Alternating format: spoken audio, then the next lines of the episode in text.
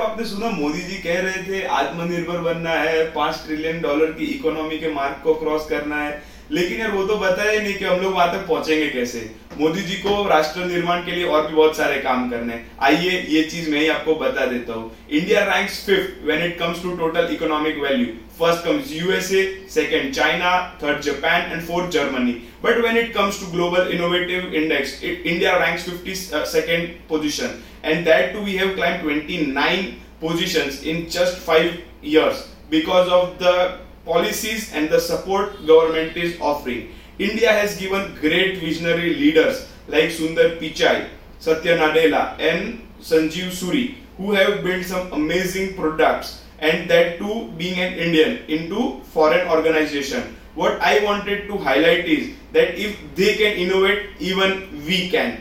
India is the country where the business skills flows in our blood and to leverage that thing and to drive innovation and invention in our country. I would like to educate you, motivate you, and provide you all the resources which you would require to bring innovation in our country. And in order to fulfill the vision, I am starting a YouTube podcast series in which we will be having a series and panel of guests with whom we will discuss how they built some innovative products and what was their journey which is driving the thrust of entrepreneurship. I welcome you to be part of Invention Army and join me fulfill the dream. Thank you.